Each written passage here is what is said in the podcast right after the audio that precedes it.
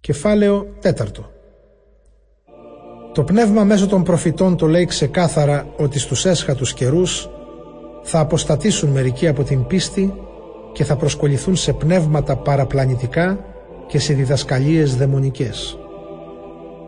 Θα παρασυρθούν από απατεώνες και υποκριτές που έχουν πορωμένη τη συνείδησή τους.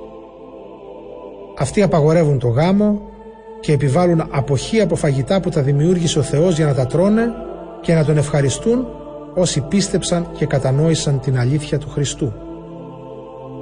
Κάθε τι που δημιούργησε ο Θεός είναι καλό και τίποτα δεν είναι απαγορευμένο όταν το χρησιμοποιούμε ευχαριστώντας το Θεό. Γιατί εξαγιάζεται με το Λόγο του Θεού και με την προσευχή. Αν κάνεις αυτές τις υποδείξεις στους αδερφούς, θα είσαι ένας καλός υπηρέτης του Ιησού Χριστού, που τρέφεται από τα λόγια της πίστεως και της καλής διδασκαλίας που ακολούθησες. Κόψε κάθε σχέση με τους ανίερους μύθους που είναι για γριούλες. Εσύ να γυμνάζεσαι στην ευσέβεια, γιατί η εκγύμναση του σώματος λίγο ωφελεί. Η ευσέβεια όμως είναι ωφέλιμη για όλα, επειδή υπόσχεται τη ζωή και την τωρινή και την μελλοντική. Αυτό που λέω είναι αλήθεια και αξίζει να γίνει πέρα για πέρα αποδεκτό. Και εμείς γι' αυτό υπομένουμε κόπους και ονειδισμούς γιατί στηρίξαμε την ελπίδα μας στον αληθινό Θεό που είναι σωτήρας όλων των ανθρώπων και ιδιαίτερα των πιστών.